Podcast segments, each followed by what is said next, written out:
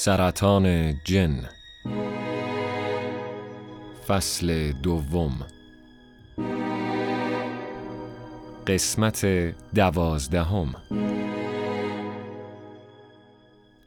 سرطان جن یه پادکست سریالی تو ژانر وحشته. اگه فصل اول گوش نکردین حتما حتما اول فصل اول کامل گوش کنید تا فصل دوم براتون لذت بخشتر باشه. سرطان جن اثر رامبد خانلری یکی از تواناترین نویسندگان حال حاضر ژانر وحشت ایران نوشته شده. پیشنهاد می‌کنم با یه سرچ ساده کتاباشو پیدا کنید و بخونید و لذت ببرید.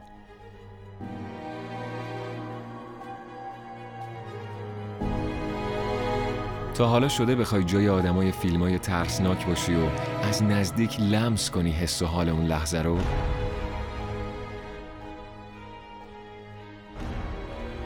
پیشنهاد ما اینه که یه سر به اتاق فرار انیگما بزن.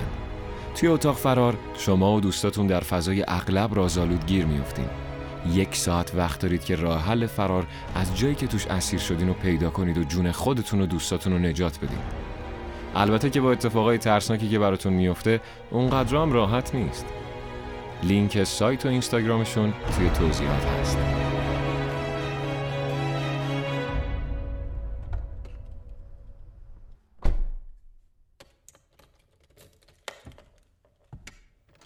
هنوز درست و حسابی توی ماشین ننشستم که برام یه مسیج میاد. یه شماره غریبه است. نوشته می‌دونستم دیر یا زود برمیگردی سراغ اون پسره الدنگ. باید یکی از آدمای خداوردی باشه. به دوروبرم نگاه می‌کنم. با بیشتر از ده تا آدم چشم تو چشم میشم که همشون می‌تونن آدمای خداوردی باشن. یکیشون یه مرد میان ساله که زول زده تو چشمای من. سیبیلاش زرد شدن و دهنش مچاله شده. انگار که دندون توی دهنش نیست. یکی دیگهشون یه مرد کچله که نشسته روی موتور. روی سرش یه دونه پر خالکوبی کرده. یکی دیگهشون یکی با مشت میکوبه به شیشه. خانم مگه می‌خوای بری؟ برو دیگه می‌دونی کجا پارکینگ. بدون اینکه فکر کنم راه میفتم موتوری راه میفته قبل راه افتادن مرد بیدندونم میشینه ترکش و دوتایی با هم راه میفتن و دنبال من میاد چند بار بیخودی مسیرم رو عوض می‌کنم و می‌بینم اون دوتا هم دنبالم میاد باید خودشون باشن دوباره میپیچم توی کوچه. به سرم زده دنده عقب برم و انگار که فکرم رو خونده باشن دنبالم نمیاد تلفنم زنگ می‌زنه. مامانه. الهه کجایی؟ صداش طوریه که انگار یه چیزی شده. ترسیده و دست و پا گم کرده میگم چی شده مامان؟ پارسا حالش خوب نیست. بردنش بیمارستان. کدوم بیمارستان؟ جوابمو نمیده. مامان با تو هم میگم کدوم بیمارستان؟ مامان منمن می‌کنه و بعد میگه بابا بزرگش زنگ زد اما نگفت کدوم بیمارستان. گفت باید به خودش زنگ بزنی تا بهت بگه. باشه مامان بهش زنگ می‌زنم. منو بیخبر نذار. میگم باشه و گوشی و قطع می‌کنم. بدون اینکه فکر کنم شماره خداوردی رو می‌گیرم. اصلا حال خوبی ندارم. عین بچگیم که کار بدی کرده و رسیده در خونشون با هر قدمی که به خونشون نزدیک میشه بیشتر ترس دلشو می‌گیره که الان پدر و مادرش می‌خوان چجوری دعواش کنن. می‌دونم که خداوردی همین که گوشی رو برداره شروع می‌کنه به لیچار بافتن. الهه جان. فکر می‌کنم اشتباه شنیدم. لال شدم. الهه جان روی خطی؟ بله هستم. سلام. سلام. لطفا خودتو زودتر برسون. خداوردی هیچ وقت با هم اینطوری حرف نزده. فکر می‌کنم دارم با یه غریبه حرف می‌زنم. هنوزم روی حرف زدن باهاشو ندارم. من کار بدی نکردم. اون بود که منو بیچاره کرد. این آدمی هم که بعد از قهر کردن طولانی مدت با یکی آشتی کرده. حالا حرف زدن با اون معذبش می‌کنه. نمی‌تونه صمیمی باشه. اگرم بخواد صمیمی باشه با خودش یه جوریه. انگار داره به خودش دروغ میگه. الهه هستی؟ هستم آقای خداوردی. چی شده؟ نمی‌دونم پارسا از دیشب اسهال و استفراغ شد. فکر کردیم مسموم شده. گفتیم صبح که شد میبریمش دکتر اما از صبح عین یه تیکه گوشت افتاده بود رو تخت.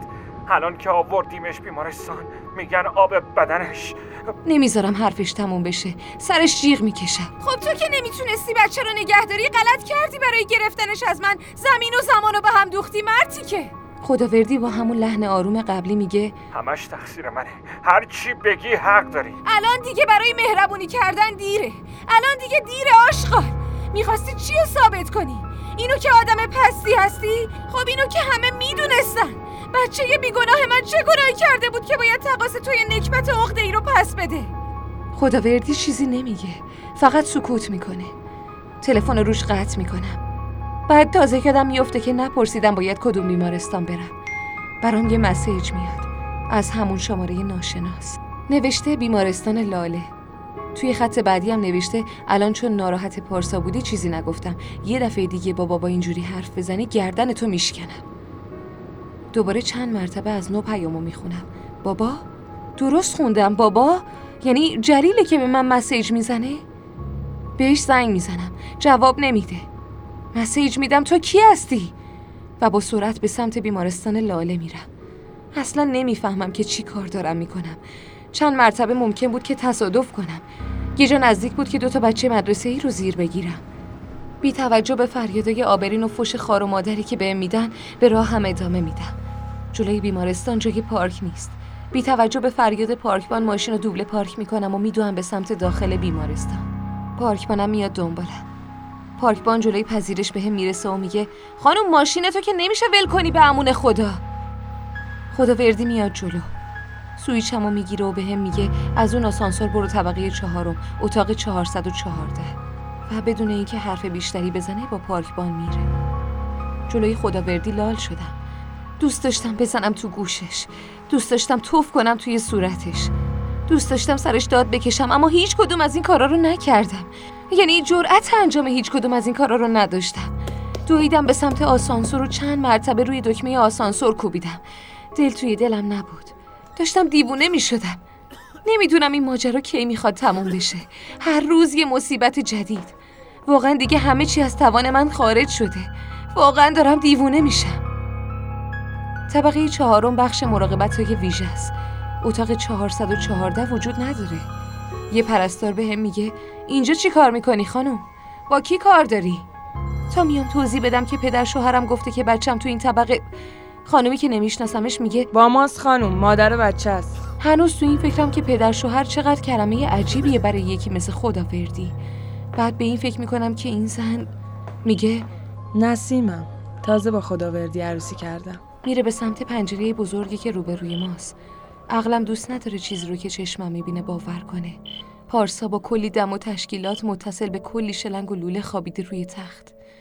یه حسی دارم بین دلسوزی و دلتنگی و نفرت و خشم و ناامیدی و امیدواری و خیلی از حسای دیگه.